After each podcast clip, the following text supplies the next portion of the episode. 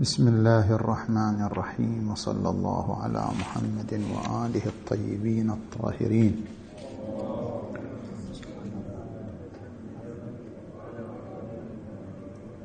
هل الحقيقة نسبية أم مطلقة؟ وهنا محوران المحور الأول في تصوير النسبية ونقدها. والمحور الثاني في عرض اتجاهات الفلسفة النسبية. نأتي إلى المحور الأول وهو تصوير النسبية ونقدها. تصوير النسبية ما هي المدرسة النسبية؟ المدرسة النسبية تقول ما هي الحقيقة؟ حتى نعرف أن الحقيقة نسبية أو غير نسبية. لابد أن نعرف الحقيقة اولا وعلى إثر تعريف الحقيقة نستطيع أن نحدد أن الحقيقة نسبية أم مطلقة. نجي إلى تعريف الحقيقة. الحقيقة هي عبارة عن المفاهيم التي ترتسم في ذهن الإنسان حاكية عن الأشياء الموجودة في العالم المادي. طبعا إحنا عندما نقول حاكية عن الأشياء الموجودة في العالم المادي لأن المدرسة النسبية أصلا هي مدرسة مادية لا تؤمن بما وراء عالم المادة. ولذلك نحن حصرنا التعريف بالعالم المادي أساسا هي المدرسة النسبية لا تؤمن بما سوى عالم المادة. لذلك نقول عبارة عن المفاهيم التي ترتسم في الذهن وهذه المفاهيم تحكي عن الأشياء الموجودة في العالم المادي. زين. هذه هي الحقيقة.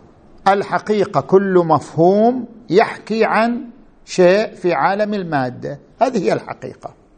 هذا المفهوم الذي يحكي عن عالم المادة هل هو مفهوم مطلق أو مفهوم نسبي؟ النسبية تقول هذه المفاهيم لا تصل إلى ذهن الإنسان بصورة ثابتة بل بصور مختلفة. يعني أنا أتصور المفهوم بصورة أنت تتصور المفهوم بصورة أخرى الثالث يتصور المفهوم بصورة ثالثة. مفهوم واحد يحكي عن شيء واحد لكنه يرتسم في الذهن بصور مختلفة. وهذه المفاهيم لا تصل إلى ذهن الإنسان بصورة ثابتة بل هي بصور مختلفة. لماذا؟ ما هو السبب أن المفاهيم ترتسم في الأذهان بصور مختلفة؟ وذلك لدخالة ثلاثة عناصر في تحديد هذه المفاهيم. العنصر الأول السلسلة العصبية للذهن. الصورة متى تصل إلى الذهن؟ عبر سلسلة عصبية. تنعكس الصورة على قرنية العين تنتقل عبر أعصاب معينة إلى قوة مثلا الذاكرة ثم من قوة الذاكرة تنتقل إلى قوة أخرى. بالنتيجة الصورة التي تحكي عن عالم الخارج تنتقل عبر سلسلة عصبية ترتبط بمخ الإنسان إلى أن تتحدد الصورة بمعالم معينة. وبما أن السلسلة العصبية تختلف باختلاف الإنسان والحيوان. الحيوان لا يرى الألوان التي يراها الإنسان.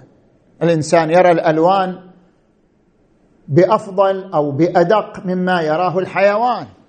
نفس الإنسان بمجرد أن يتعرض لأدنى خلل في هذه السلسلة العصبية هو لا يرى الصورة بالصورة الواضحة التي يراها الإنسان السليم. اذا السلسلة العصبية تختلف باختلاف الإنسان والحيوان بل ربما تختلف باختلاف الإنسان نفسه. وذلك له أثره في اختلاف المفهوم المرتسم في الذهن. نجي ضربنا مثل إحنا مثلا صورة الحديقة. أنا أرى الحديقة مستطيل. تترى الحديقة مربع. نتكلم الآن عن الصورة مو نتكلم عن المقياس رحنا وقسنا. لا الآن نتكلم عن الصورة. أنا أرى الحديقة مستطيلة. أنت بنفس المكان ترى الحديقة مربعة. أنا أرى أن هذه الحديقة مثلا مثلث.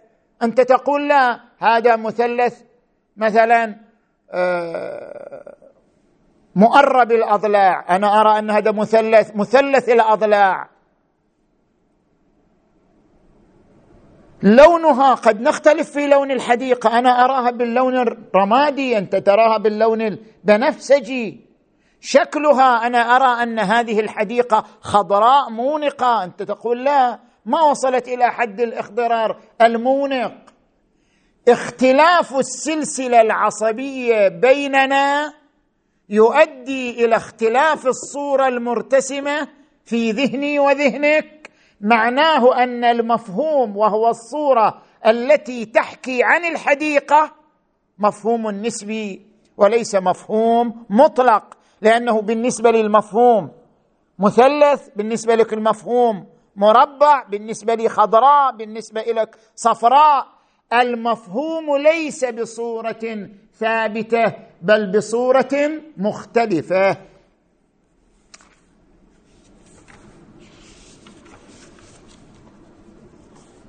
شهيد المطهري صفحة 232 طبعا إحنا في صفحة 188 لكن هو في صفحة 232 رجع إلى نفس الموضوع وذكر هذه العبارات. قال إن العملية الفكرية ليست شيئا سوى سلسلة من التغيرات الكيميائية التي تحصل للمخ. كل السلسلة العصبية وهذا العمل هو تغيرات كيميائية في المخ. ولعل نوع التركيب العصبي للأشخاص مختلف. وإذا كان متفاوتا اذا لابد أن تختلف إحساساتهم وطرق تفكيرهم. هذا جزء من المشكلة أن السلسلة العصبية مختلفة بين الأشخاص. جزء الآخر علاوة على ذلك. فإن كل جزء من أجزاء الطبيعة تتغير خواصه وموقعه حسب العوامل المحيطة به. اذا السلسلة الموجودة في المخ أيضا من أجزاء الطبيعة. شنو الفرق؟ كما أن الشجرة تتغير كما أن الماء يتغير كل ظواهر الطبيعة تتغير إلا مخك ما يتغير وهو نفس الشيء يتغير. كما أن أجزاء الطبيعة تتغير من جملة أجزاء الطبيعة هذه السلسلة العصبية المرتبطة بمخ الإنسان هي جزء من أجزاء الطبيعة. اذا هي أيضا خاضعة للتغير. إذا كانت هي خاضعة للتغير رجعت المشكلة. طرز تفكير الشخص الواحد قد يختلف في بيئات مختلفة. أنا اليوم تفكيري كذا. بعد شهر تفكيري يختلف. قبل شهرين كان تفكيري شيء ثالث نتيجة اختلاف هذه التغيرات. ولهذا لا بد أن لا ننظر من إنسان ينشأ في كرة المريخ وينفق عمره هناك أن يفكر كما نفكر نحن الذين نعيش على الكرة الأرضية. واحد يعيش على كرة المريخ تفكيره مختلف عن الشخص اللي يعيش على الكرة الأرضية. وذلك لأنه من المحتمل أن تكون إدراكاته بشكل آخر يتفق مع البيئة التي يعيش فيها. فمثلا قد الإنسان فوق المريخ عنده اثنين ضرب اثنين تساوي ثلاثة. أنا عندنا اثنين ضرب اثنين يساوي أربعة. قد يكتشف القوانين الطبيعية بنحو مختلف عن عن اكتشافاتنا. قد يصوغ لنفسه فلسفة أخرى ومنطقا آخر. إذا العامل الأول الذي يسبب اختلاف المفاهيم وعدم ثباتها هو اختلاف السلسلة العصبية. هذا العامل الأول. نجي إلى العامل الثاني المكان. طبعا مو مقصودنا بالمكان هذا المكان طاولة ولا أرض. مو هذا المقصود بالمكان. شنو المقصود بالمكان؟ كل ظاهرة وجودية لها عوامل جيولوجية وطبيعية ساهمت في وجودها. كل ظاهرة طبيعية. لا شك أن لكل ظاهرة وجودية عوامل جيولوجية وطبيعية ولدتها. وحيث إنها تختلف باختلاف العوامل والمواقع. هذا ما يقصد بالمكان. المكان يعني مجموعة العوامل الجيولوجية والطبيعية المسهمه في وجود الظاهرة. هذا المقصود بالمكان. وهذا طبعا يختلف. الآن مثلا كاختلاف الثمرة باختلاف موقع النمو. تفاحة وين تزرعها أنت؟ تختلف. تزرعها في لبنان تزرعها في تركيا تزرعها في إيران تزرعها تختلف. الخلاصة تزرعها في الأحساء تزرعها في القطيف تزرعها في التوبي تزرعها في الناصرة. بتختلف. الثمرة تختلف باختلاف العوامل التي تسهم في وجودها من سماد وتراب وماء وهواء فهي تختلف باختلاف مواقع النمو. ظاهرة الغليان نفسها الماء يغلي. الماء يغلي في طاقة حرارية. تعود إلى الشمس. هل نفس الدرجة الماء يغلي في طاقة حرارية تنشأ من كهرباء؟ هل الماء يغلي عندما يكون في أعلى الجبال الجليدية نفسه ونفس الدرجة عندما يكون على الأرض؟ طبيعي يختلف. تختلف درجة الغليان باختلاف السبب المولد لها واختلاف موقعها. اذا كما أن الغليان هو ظاهرة.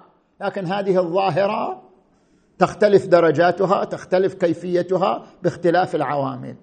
الثمرة هي ظاهرة تختلف باختلاف العوامل. كذلك المفهوم المنعكس عنها يختلف باختلاف هذه العوامل.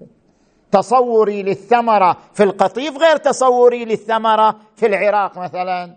تصوري للغليان في الأرض غير تصوري للغليان في أعلى الجبال الجليدية. زين. فالمكان موجب للاختلاف. الزمن. الزمن طبعا بناء على نظرية النسبية نظرية إينشتاين. الزمن ركن رابع مقوم لحركة الموجود المادي. لا يتصور موجود مادي غير متحرك. ولا يتصور حركة لأي موجود مادي منفصلة عن الزمن. الزمن بعد رابع مقوم لحركة الموجود المادي. إذا لا محالة. اختلاف الزمن سبب في اختلاف الصورة التي تنعكس في أذهاننا. هذه السيارة تقطع كم في الساعة؟ تقطع كم في ساعتين؟ تقطع كم في دقيقة؟ اذا اختلف قياس الحركة وسرعة الحركة باختلاف الزمن. كاختلاف مقدار سرعة حركة السيارة في كل زمن بحسبه. اذا الصورة التي تنعكس عن حركة السيارة في ساعة غير الصورة التي تنعكس عن حركتها في دقيقة أو في ثلاثين ثانية وما أشبه ذلك. فتحصل أن الحقيقة هي المفهوم والمفهوم لا يصل بصورة ثابتة بل يصل إلى الذهن بصورة مختلفة نتيجة لاختلاف السلسلة العصبية نتيجة لاختلاف المكان نتيجة لاختلاف الزمن والنتيجة أن الحقيقة تصل إلى الأذهان بشكل مختلف. بل تصل للذهن الواحد. هو الإنسان كيف يتلقى الحقيقة؟ في زمانين أو مكانين بنحو مختلف. هذا معنى النسبية. هذا هو معنى النسبية. نجي الآن إلى النقد. نقد النظرية النسبية. طيب قبل أن ندخل في الناقد لابد أن نقدم هذه المقدمة. أن إحنا نتكلم عن أي نسبية ونناقش أي نسبية. هناك فرق بين النسبية الواقعية والنسبية الإدراكية. هل النسبية في أذهاننا أم النسبية في عالم الواقع مع غض النظر عن أذهاننا؟ نتكلم عن أي نسبية الآن؟ هل النسبية في عالم الواقع أم النسبية في أذهاننا؟ لابد أن نفرق بين الأمرين. الأولى وهي النسبية الواقعية. لو ما في إنسان على الأرض فما في مفاهيم فما في صور هل هناك نسبية في الواقع أم لا؟ نعم هناك نسبية. لا إشكال. الأولى وهي النسبية الواقعية. لا إشكال. فيها في عالم الظواهر المادية بسبب خضوعها لقانون؟ حركه ما دام كل شيء متحرك. اذا ما في شيء شنو؟ ثابت. في عالم الواقع لا يوجد ثبات لأن جميع الظواهر المادية هي خاضعة لقانون الحركة. وقانون الحركة يقتضي اختلاف الواقع باختلاف آن الحركة. وموقع الحركة. حياة الإنسان. حياة الإنسان هي مجموعة ظواهر منذ أن كان نطفة وحتى يصبح جثة في التراب هذا العمر كله كله ظواهر. ظاهرة بعد ظاهرة بعد ظاهرة بعد ظاهرة. اذا بالنتيجة خضوع الحياة الإنسانية. فضلا عن حياة كل موجود آخر. خضوع الحياة الإنسانية لقانون الحركة في جوهرها يعني هي الحياة قاعدة تتحرك. كما ذكرنا سابقا نظرية ملا صدر وغيره. الحركة جوهرية مو الحركة سطحية وعرضية. هذه الحركة السطحية ما هي إلا كاميرا تكشف عن الحركة الجوهرية. والله هذا قبل عشر سنين صورته غير الآن صار شكله غير. هذا مثلا عندما كان شابا غير الآن عندما صار شيخا غير وهكذا. هذا تغير سطحي لكن هناك تغير جوهري وراء ذلك. اذا اختلاف الظواهر الطبيعية نتيجة خضوعها لقانون الحركة. بحيث أن هذه الظواهر في كل مرحلة من مراحل نموها تختلف عنها في مرحلة أخرى. هذا معنى أن الظواهر الطبيعية خاضعة للنسبية. العالم الخارجي نسبي. طبعا هذا بينا سابقا قلنا القوانين شيء والظواهر شيء آخر. إحنا نقصد بأن الظواهر التي تعيش النسبية هي الظواهر وليس القوانين. الظواهر خاضعة لقانون النسبية. فاذا تقول هذه هذا طفل بالنسبة إلى شلون هو طفل؟ طفل بالنسبة إلى سنة كذا لكن هو شاب بالنسبة إلى سنة أخرى. هذا مريض بالنسبة إلى زمن كذا سليم وهكذا دائما الظواهر تكون نسبية إذا قستها للزمان أو للمكان. فإذا النسبية الواقعية لا نتكلم فيها الآن. إحنا نتكلم في وين؟ النسبية الإدراكية. هل أن الصور التي ترتسم في أذهاننا صور نسبية أو صور ثابتة؟ فاحنا نتكلم عن النسبية الإدراكية. زين. وأما الثانية وهي النسبية الإدراكية.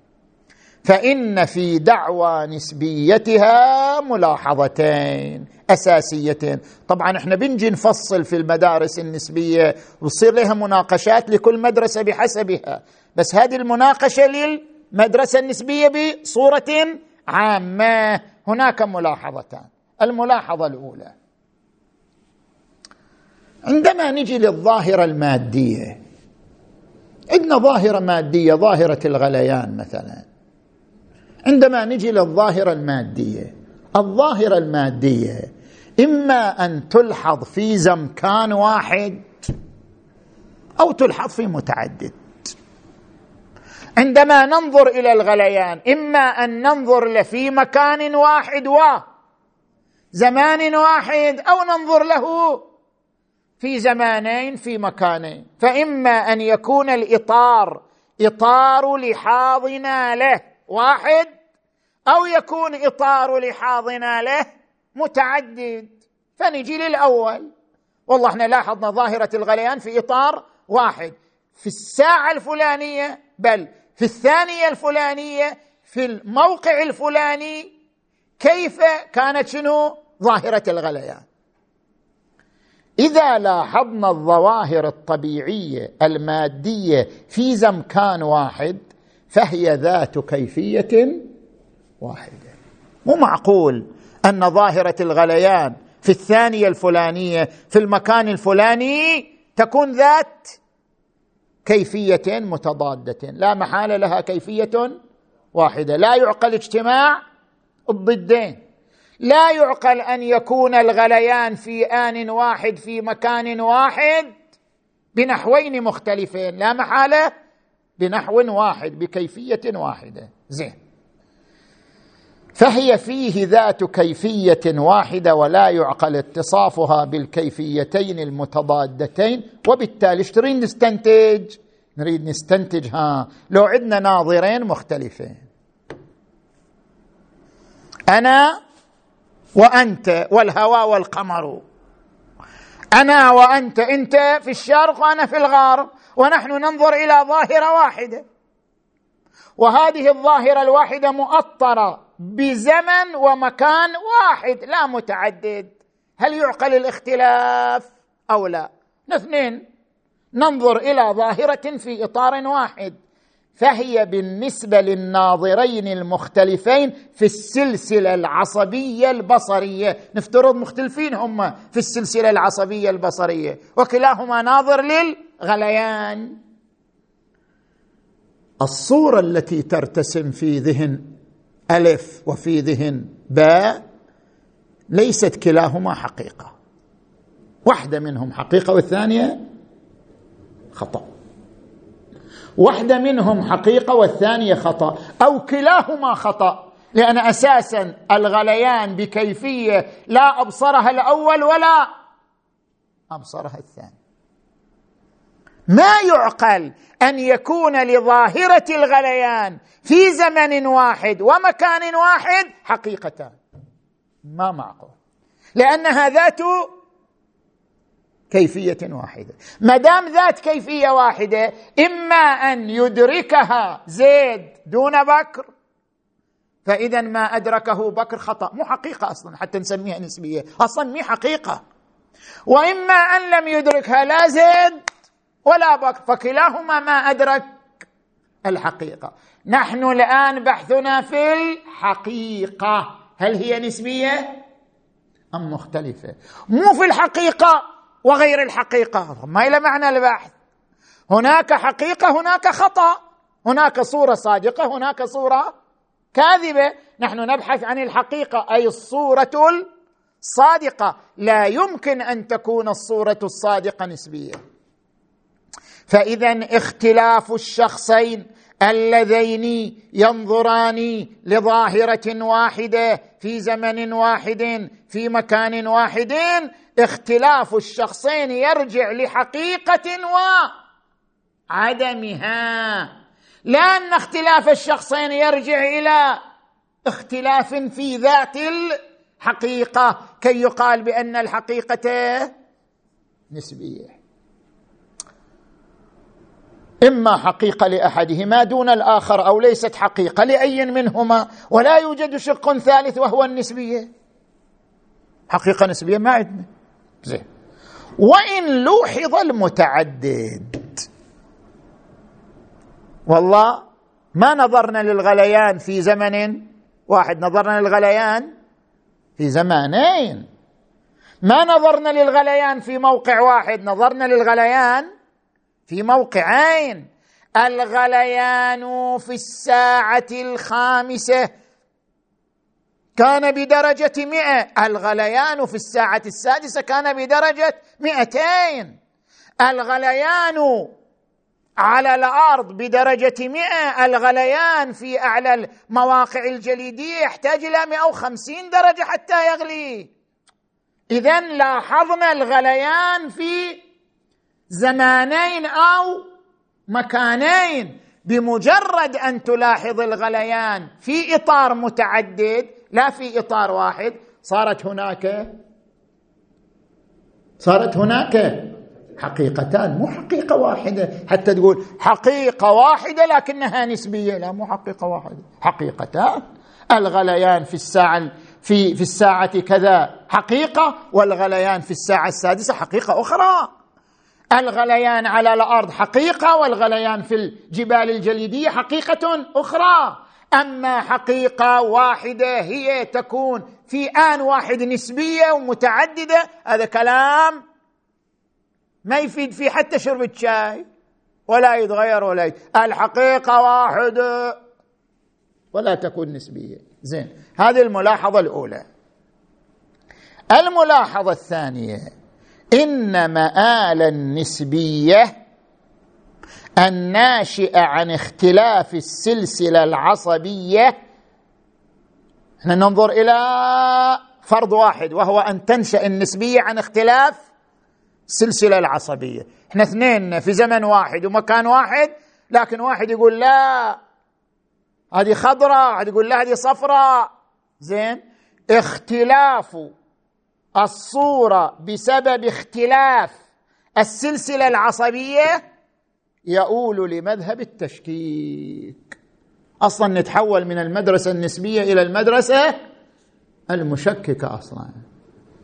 ليش؟ لأنه ما دمنا يعني إذا إذا آمنا بهذا الموضوع وهو أن البشر يختلفون في السلسلة العصبية. البشر مختلفون في السلسلة العصبية البصرية المرتبطة بالدماغ ونتيجة اختلاف البشر في السلسلة العصبية أن لا يدركوا صورة واحدة.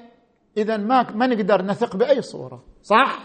لا نستطيع أي صورة نضع يدنا عليها أن نقول هذه الصورة مطابقة للواقع. فإذا لم نستطع نتيجة اختلاف السلسلة العصبية أن نحرز الواقع ستؤول المدرسة النسبية إلى المدرسة المشككة. أصلا ما تؤمن بوجود واقع. مو تؤمن بالواقع وتقول إن الصورة نسبية بل لا تؤمن بوجود الواقع. إذ لا يمكن إحراز الواقع مع اختلاف السلسلة العصبية باختلاف أفراد الإنسان. وهذا هم ما يهربوا منه. يقول لك لا إحنا مو مشككين. إحنا نؤمن بواقع أما إحنا نرى النسبية. لكن النسبية بهذا المعنى ستؤول للشاك. زين. المحور الثاني. عرض اتجاهات الفلسفة النسبية. اتجاهات الفلسفة النسبية أربعة اتجاهات. نجي للاتجاه الأول وهو اتجاه ديكارت. طبعا نتيجة أربعين محاضرة أكيد نسيتوا. زين؟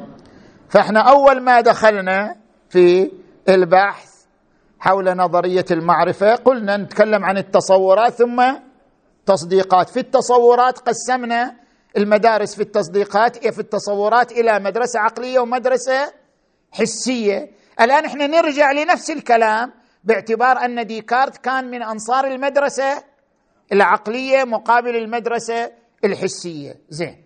فالآن إحنا نرجع إلى ديكارت اللي يعد هو من المدرسة العقلية.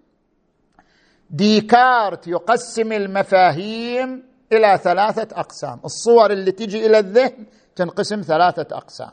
القسم الأول الفطريات.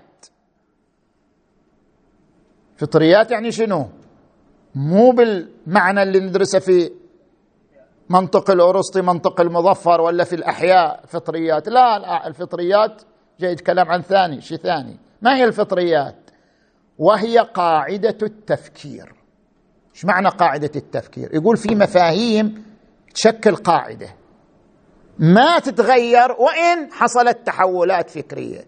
أنت تصير عندك تحولات فكرية كثيرة لكن هناك مفاهيم ثابتة عندك تشكل قاعدة للتفكير وهي قاعدة التفكير التي تواكب كل التحولات الفكرية. لذلك هي هذه المفاهيم حقائق ولها قيمة علمية. ما هي هذه الحقائق وذات القيمة العلمية؟ ذكر ثلاث أقسام. المعقولات الصرفة كالقواعد الفلسفية. هو ديكارت عقلي يؤمن بامتناع التناقض يؤمن بأن لكل مسبب سبب يؤمن بمبدأ الهوية فهو يؤمن بقواعد فلسفية تعتبر هذه القواعد شنو؟ قاعدة للتفكير. هذا قسم من أقسام الفطريات. القسم الثاني الرياضيات. قل علم الرياضيات كل علم ثابت يشكل قاعدة فكرية. أيضا هذا واضح. القسم الثالث العناصر الأولية لعالم المادة. يقول عالم المادة هذا العالم الخارجي له عناصر أولية وله عناصر ثانوية. عناصر الثانوية بعدين نجي نبحثها نجي العناصر الأولية. ما هي؟ الكيفية البعد الحركة. الإنسان كيفية. النبات كيفية. الحجر كيفية ثالثة. اختلاف الكيفيات بحيث نقول بين كيفية الإنسان وكيفية النبات يوجد تضاد. بين كيفية الإنسان وكيفية شمبانزي يوجد تماثل. مثلا وكذا يقولون بيننا وبينهم شنو؟ ثمانية وتسعين بالمئة. بيننا وبين الشمبانزي ثمانية وتسعين بالمئة وسبعة من العشرة بعد. بيننا وبينهم تماثل في كل الصفات. فقط اختلفوا عنا كم؟ واحد. واحد وثلاثة بالعشرة. بس. ولهذا الجد واحد. نرجع إلى جد واحد. زين؟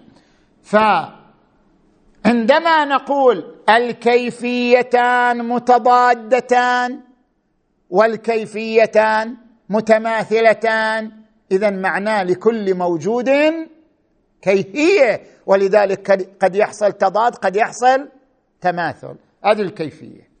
البعد. طول العرض العمق الزمن هذه أبعاد. هذه أيضا عنصر أولي. الحركة كل موجود مادي فهو متحرك. زين. هذه الثلاثة العناصر كيفية وبعد وحركة. يقول هذه العناصر موجودة قطعا. ما في شك فيها. فهي مثلها مثل قواعد الفلسفية مثلها مثل قواعد الرياضية.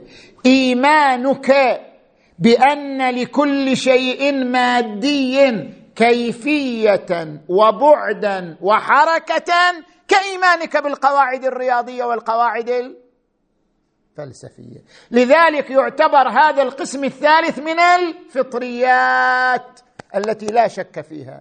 طيب كيف أدركنا أن لكل موجود مادي كيفية وبعدا وحركة؟ يقول ما أدركنا بالحس لا أدركنا بالعقل. العقل هو الذي قرر أن لكل وجود مادي كيفية وبعدا وحركة وليس الحس. هذا القسم الأول الفطريات. علشان هذا القسم الأول خلوا ديكارت شنو؟ رمز المدرسة العقلية. زين. القسم الثاني الخارجيات. مو الخارجيات يعني الخارجية هذه اللي في التاروت منطقة الخارجية لا. الخارجيات وهي ما يصل عبر الحواس الخمس. الأصوات الصور المشمومات المذوقات اللون الطعم الرائحة الملمس ناعم خشن حار بارد. سماها الخواص الثانوية هذه للأجسام. شوف شنو يقول عنها. يقول هذه مي حقائق وليس لها قيمة علمية أصلا. اللون والطعم والرائحة هذه أصلا مو حقائق. حتى لو تقول مئة بالمئة هذا حار. يقول لك لا هذا أصلا ما إله هذا مو حقيقة. إحساسك بالحرارة ليس من الحقائق وليس له قيمة علمية اطلاقا. ليست من الحقائق ذات القيمة العلمية. لما؟ لأن الإحساس وسيلة لتمييز المفيد من المضر وليس وسيلة للظفر بالحقائق. الوسيلة الوحيدة للظفر بالحقائق؟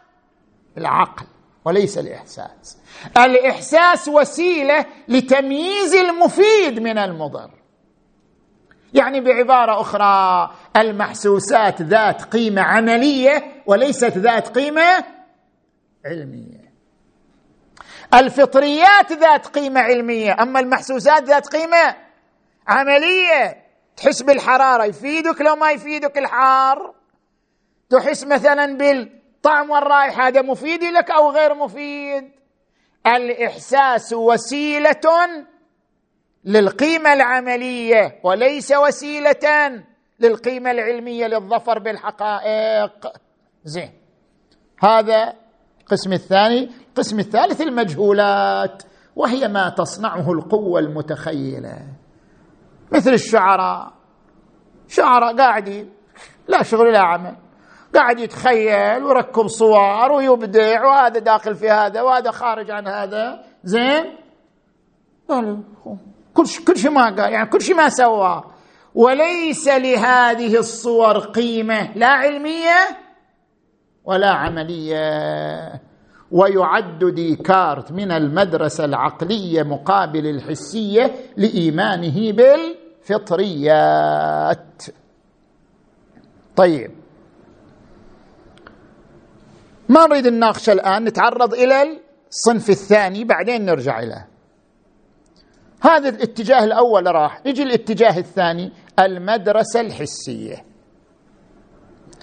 المدرسة الحسية فيها منهجان. المنهج الأول منهج لوك فيلسوف الإنجليزي عالم النفس الإنجليزي المتوفى 1704 يقسم المفاهيم إلى قسمين.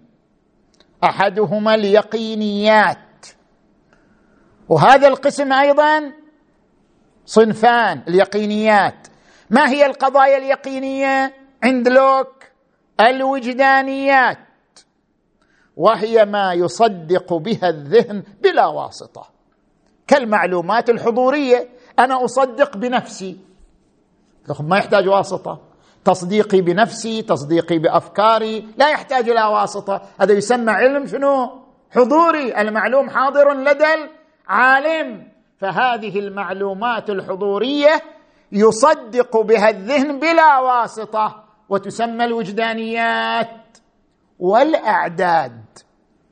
يقول الأعداد ما يحتاج واسطة حتى تصدق. يحتاج تصدق أن ثلاثة أكثر من اثنين أو خمسة أكثر من ثلاثة تحتاج واسطة. ما تحتاج واسطة. تصديقك بالأعداد لا يحتاج إلى واسطة. والتمايز بين الأشكال والأبعاد. تمايز. تمايز بين المثلث والمربع والمستطيل يحتاج واسطة؟ لا يحتاج إلى واسطة. تمايز بين الأبعاد. هذا طول وهذا عرض وهذا عمق يحتاج واسطة؟ ما يحتاج واسطة. اذا إيمانك بوجودك من اليقينيات الوجدانيات. إيمانك بالأعداد إيمانك بالتمايز بين الأبعاد كل هذه من القضايا الوجدانية اليقينية. الصنف الثاني المعقولات. المعقولات غير الوجدانيات. ليش؟ لأن المعقولات حسب تعريفه هو ما يتوقف التصديق بها على معاني أخرى. مثل الاستدلالات الرياضية. كيف تثبت أن ثمانية ضرب ثمانية أربعة وستين. تحتاج تجيب برهان. فاذا بما أن التصديق بهذه القضية يحتاج إلى برهان يعني احتاج إلى معنى آخر. ما سماها وجدانيات سماها معقولات يعني تحتاج إلى حركة عقلية وهي حركة الاستدلال. مع أنها يقينيات هذه صنفين اثنين هم يقينيات. مع ذلك يقول لك ليس لهما قيمة علمية. ولهذا اعتبر جون لوك من المدرسة الحسية لا من المدرسة عقليه لأن ما يؤمن. يقينيات. قطعا مئة بالمئة أنا أدرك أفكاري أدرك الأبعاد أدرك الأعداد أدرك القضايا الرياضية. مئه بالمئه يقين حتمي. قل نعم لكن ما إلى قيمة علمية. ليش؟ يقول الاحتمال أنه من الذهن وإلى الذهن. يعني كل صنيعة الذهن. هذا الذهن مختبر غير. هو اللي صنع الرياضيات وهو اللي صنع هذه القضايا الوجدانية وهو اللي صنع كل هذا اللي أنت تشوفه وتقول قطعا مئة بالمئة. يقول لك كله من الذهن وإلى الذهن. ما إلى حقيقة. إذا جميع هذه اليقينيات ليس لها قيمة علمية لاحتمال أنها من الذهن وإلى الذهن صنيعة الذهن مختبر الذهن. زين. هذه القضايا شنو؟ اليقينيات. ثانيهما الحسيات. خففت الخط. وين راح؟ معاد ثانيهما الحسيات. حسيات وتوضيحها. أن لا طريق للتعرف على خارج النفس إلا عن طريق الحس لا العقل عندي نفس داخلها كلها يقينيات لكن شنو؟ ما لها قيمة علمية. عندي خارج النفس هذا العالم اللي خارج النفس. يقول هذا العالم اللي خارج النفس لا يمكنك الوصول إليه إلا عن طريق الحس وليس العقل. إذ لا يمكن نيل الواقع إلا به إلا بالحس. ولذلك اعتبرت مدرسة جون لوك مدرسة حسية. يقول أصلا الواقع اللي داخلك ما له قيمة علمية واللي خارج ما تقدر توصل به إلا عن طريق الحس. لذلك اعتبرت المدرسة حسية لإيمانها بأصالة الحس. في إدراك الواقع الخارجي. طيب إحنا ما ندرك الواقع إلا بالحس أدركنا الآن. إيش رأيك أنت في ما أدركناه بالحس يقول أيضا ما إلى قيمة. شلون؟ يقول ها. غاية ما يوقن به الذهن وجود واقع. ندري في واقع وراء النفس. طيب وأن ذلك الواقع ينقسم إلى خواص ذاتية للأجسام. شنو الخواص الذاتية للأجسام؟ هي اللي ذكرها ديكارت كيفية والبعد والحركة. وخواص عرضية وهي المحسوسات اللون والطعم والرائحة والملمس والى آخره. كما ذكر ديكارت لا أكثر من ذلك. لو تسألني ويش عندك أنت من زاد تتيقن به من المحسوسات؟ أقول الزاد الذي أتيقن به من المحسوسات أن في واقع. بعد وأن هناك خواص ذاتية وخواص عرضية. بس أكثر من هذا ما عندي. يعني كل القضايا التجريبية التي أقامها الفيزيائيون وعلماء الأحياء كلها شنو؟ كلها لا يقين بها.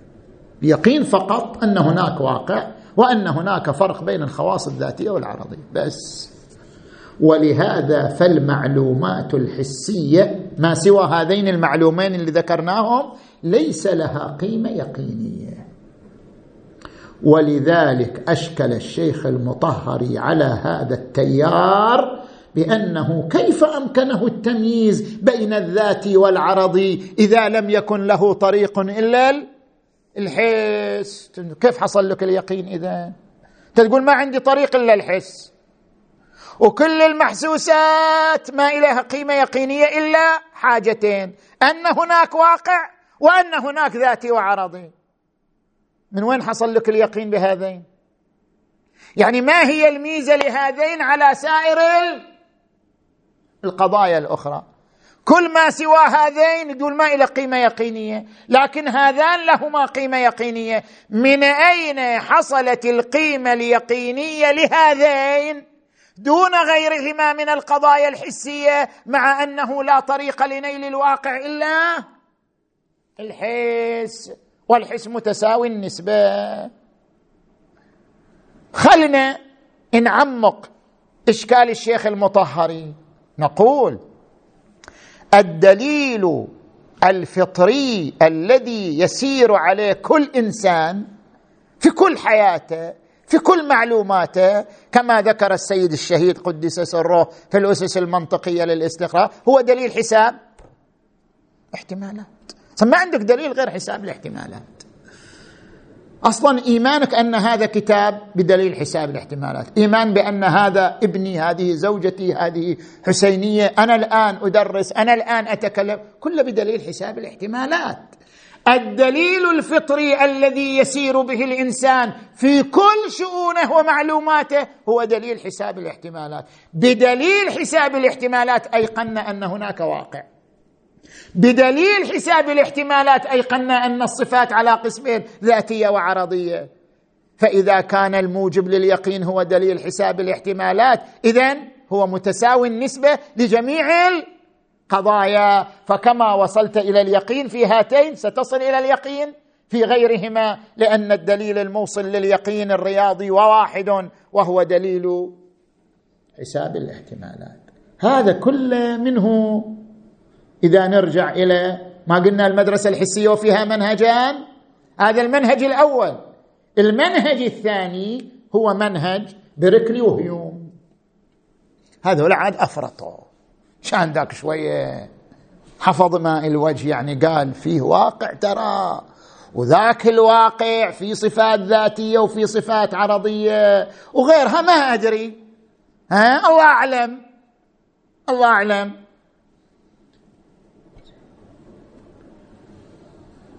قال ماذا حفظت من العلم؟ قال حفظت لا أعلم. في أحسن من العلم ذا؟ لا أعلم. زين.